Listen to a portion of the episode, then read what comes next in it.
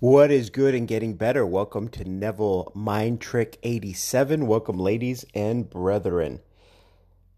The other day, we were talking about music and how sometimes we could listen to certain songs over and over again and with distinct lyrics, and then maybe find ourselves living those songs in our lives.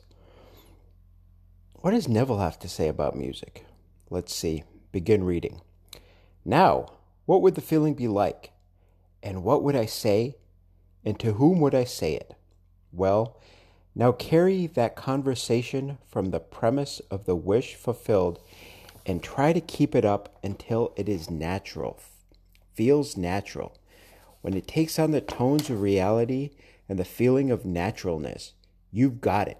The thing is working now. You can play it over and over and over again as you play a nice record. If you like good music, you never tire of listening to it.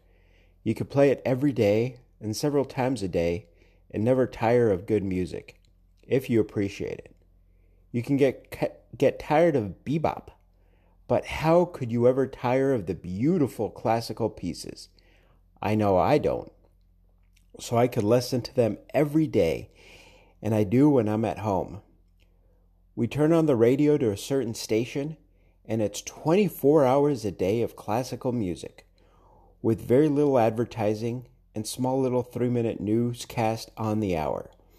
And then throughout the hour, unbroken hour, wonderful music, piano music between 9 o'clock and 10 o'clock, the Beethovens, the Brahms, the Bachs for one solid hour. I just enjoy it, feast upon it. Well, you can take a record, your own record, and do that and let it come back into this world bearing fruit.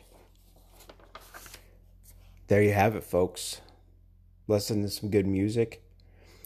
Listen to a conversation, a mental conversation over and over again. Allow it to take on the tones of reality. Let the seed sit in the dirt and bring back the fruits of your labor. You could be listening to music or anything in the world, but you're here listening to this. Appreciate that. Until next year.